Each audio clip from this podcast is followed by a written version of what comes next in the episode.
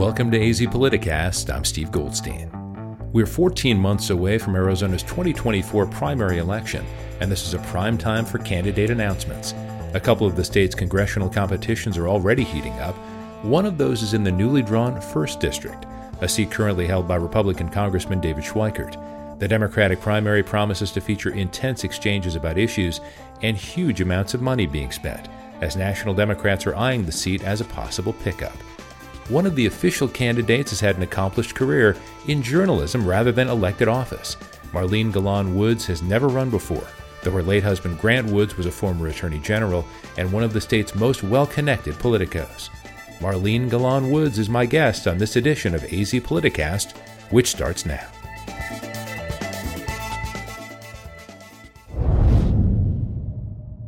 Marlene Galan Wood's name was one of the most popularly speculated upon when pundits were trying to figure out which interesting people would either run again or take the plunge for the first time. She was a longtime journalist, which we discuss in our conversation as she contrasts her experience with that of former GOP gubernatorial nominee Kari Lake. She also recently served as chair for Adrian Fontes' victorious Secretary of State campaign. Here is my AZ Politicast interview with Marlene Galan Woods as she explains what concerns led her to run for Congress.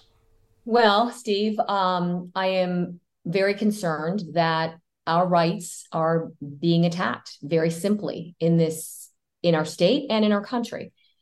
Um, our right to free access to the ballot box, our right to reproductive health, our right to live free from gun violence. There's so much work to be done, and I have so much hope for our country, for our state, that I could not, I couldn't not do something about it are you more focused? Can you be more focused on trying to improve things here in Arizona, the direction of the state, whether through specifically defeating the Republican you would run against if you get the nomination? Is it about Arizona? Is it about the country? Are they interchangeable in some obvious way? Well, we're all connected. I mean, um, Arizonans, um, the, the concerns that Arizonans have, I believe, are the concerns that, that Americans all over the country have. My goal is as a congresswoman is to go back to the House of Representatives and help be part of the solution. And the solution would benefit my district, it would benefit my beautiful state of Arizona, and it would help our country as a whole. I believe, Steve, that, and I wholeheartedly believe this, most of us live somewhere in the middle, a little to the left, a little to the right, but the solutions are going to be found in that space of compromise.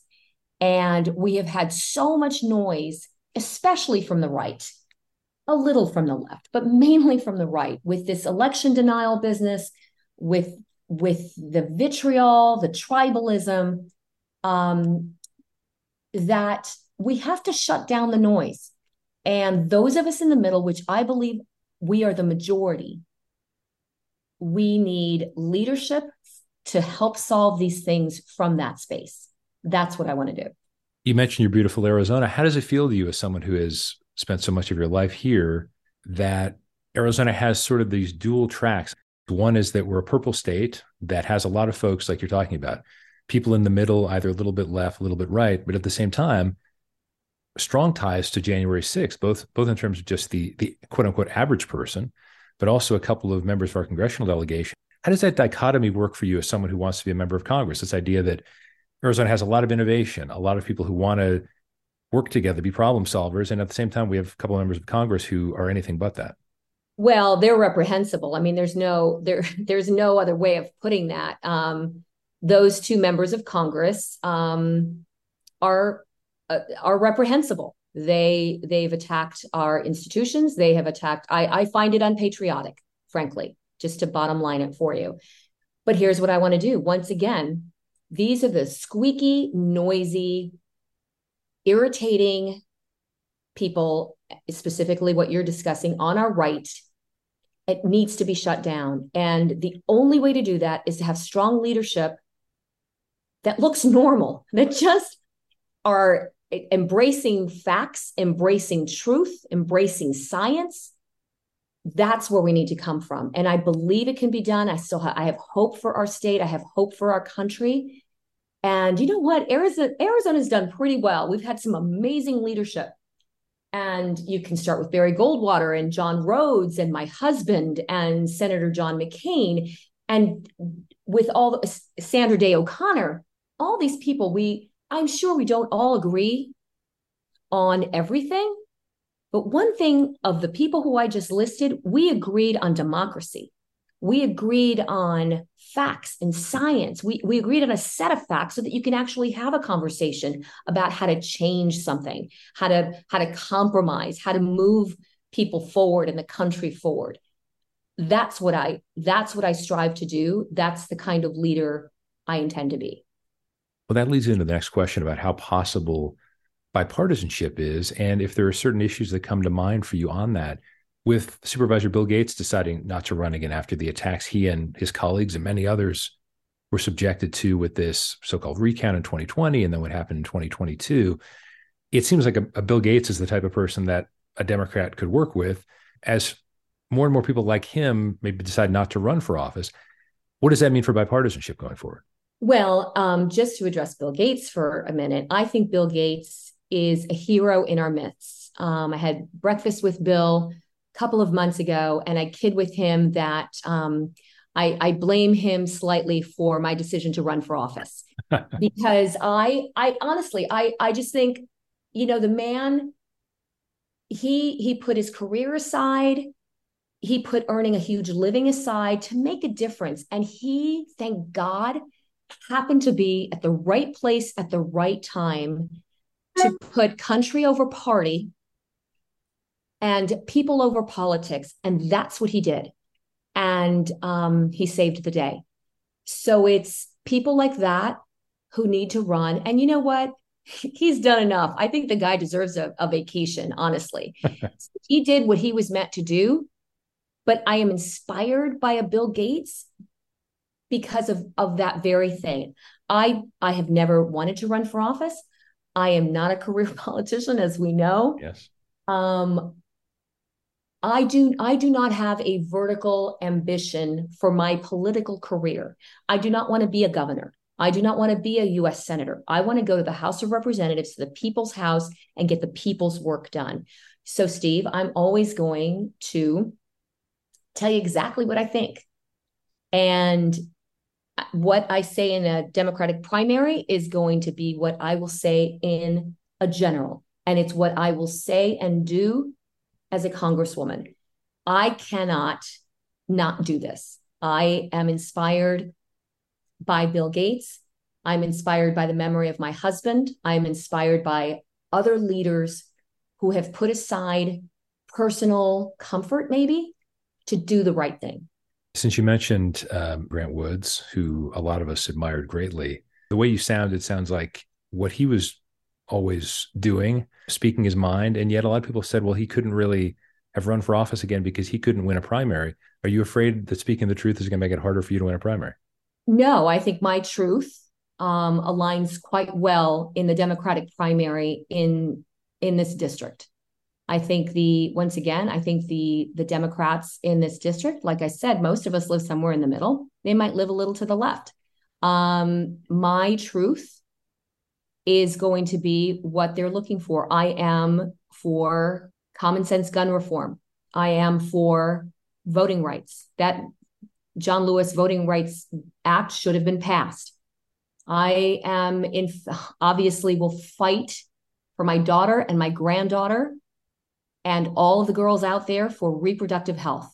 Um, the government has no right and certainly no business being inside a room with a doctor and his patient.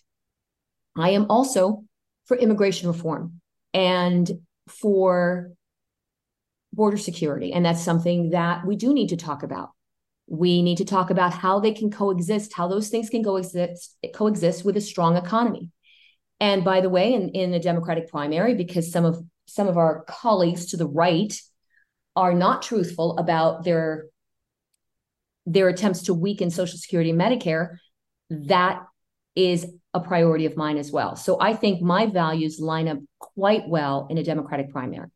Marlene do you feel like there's a disconnect uh, between what you mentioned about a lot of people being in the middle somewhere and members of congress? It seems certainly at this point more on the right but there's been a history of that on the left as well of wanting to go for the win uh, whatever that means, as opposed to solving a problem being considered a win. It's almost like I need to get a win for my party or for this particular candidate, as we've seen with with a former president in particular. So when it comes down to doing all these things, is there space considering what we've seen in 2020 and 2022? Do you feel like it's an uphill battle though to get I hate to use like a Nixonian term, but you know, the the silent majority of people sort of in the middle to get more amped up and protect our institutions as opposed to shaking their heads going, well, that person's crazy, but you know, that's not me, as opposed to saying, you probably need to either convince that person or talk that person down as opposed to just ignoring it. And I wonder if you're in a role where you can sort of drive more people to think about what the truth is, uh, or at least the truth that will that we've all sort of relied on for a couple hundred years. Well, Steve, I'll tell you, it's it's one of the reasons. It's one of the things that inspires me to run for office. Yes, to get all those things done, but but being a good leader means that you wake people up out of their slumber and we are we are in a critical point in our state and in our country where people have to pay attention and the fact is i i am a good communicator i love talking to people i love listening to people and i as, as part of this campaign and beyond my goal is to get people to wake up and give a damn about where we are living and that our democracy is so fragile and our environment is so fragile. We have to care. It's up to us to fix it. And I do think that I am uniquely positioned to be able to carry that message. Kari Lake, the GOP gubernatorial nominee, was a person on TV doing the news. And you've come out fairly recently. There's a, a, a big event at ASU, Cronkite School, that you came out and spoke very strongly about certain things related to real journalism. Are you concerned at this point at all that because there are so many people who seem to not trust journalists as much as they did, that you being a former journalist could be seen as a negative. Can you counter that? No, you know what? I don't think it's a it's a, a negative because I was a real journalist mm-hmm. and I was a journalist um, in many markets in Florida. I came to Arizona. I covered the legislature. I covered the governor who was being impeached. I uh, worked in Los Angeles as a reporter, a street reporter, covering tough neighborhoods, covering all sorts of things. I am a storyteller. I am a person who embraces facts and the truth. And that cannot be said of my former colleague. So, Marlene, finally, is there anything about you, about your candidacy, about that congressional seat that you want to mention to close out? I am a product of immigrants. I my parents were born in Cuba. They came to this country to make a better life for their family, for me, for my brother, my sister. They started a little business in Brooklyn, New York, where I grew up. Um, and I learned hard work and work ethic from my parents, from that little store where I started working when I was 12 years old. Um, and that's who I am. And I I want to be part of the solution in this country where we are protecting democracy. I know what a dictator looks like. I I can recognize one and what an authoritarian regime looks like. My parents came from one. I recognize it in the making. And I I feel that we are a tough situation right now where it could go either way. So I want to be part of that solution. And I want to be part of a strong economy for small businesses like the one that my father had and how do we create a climate for those businesses to succeed but those are those are the things that are important to me because of my history because of my uh, my heritage i'm a first generation american and and um, spanish was my first language i'm a mom i'm a stepmom and i'm an adoptive mother i mean i, I got i got them all i got I, I checked every box i can't look away i can't look away i'm going to do my best to make things better for all of us. Well, it's going to be very exciting to see you on the campaign trail. That is Marlene Galan Woods, Democratic candidate in the first congressional district. Marlene, thanks so much and good luck. You bet, Steve. Thanks for having me on. Thanks again to Marlene Galan Woods for joining me on AZ Politicast, and thank you for listening. Please let everyone you know about AZ Politicast and subscribe, rate, and review. AZ Politicast is available on Apple Podcasts and Spotify, where you'll find all of the previous episodes, including one with Andrei Cherny, who is also running for the Democratic nomination in the 1st Congressional District. To give me topic ideas and guest suggestions, email me at azpoliticast at gmail.com. That's azpoliticast at gmail.com. Music for this podcast is from Epidemic Sound. I'm Steve Goldstein. Thanks for being with me for AZ Politicast.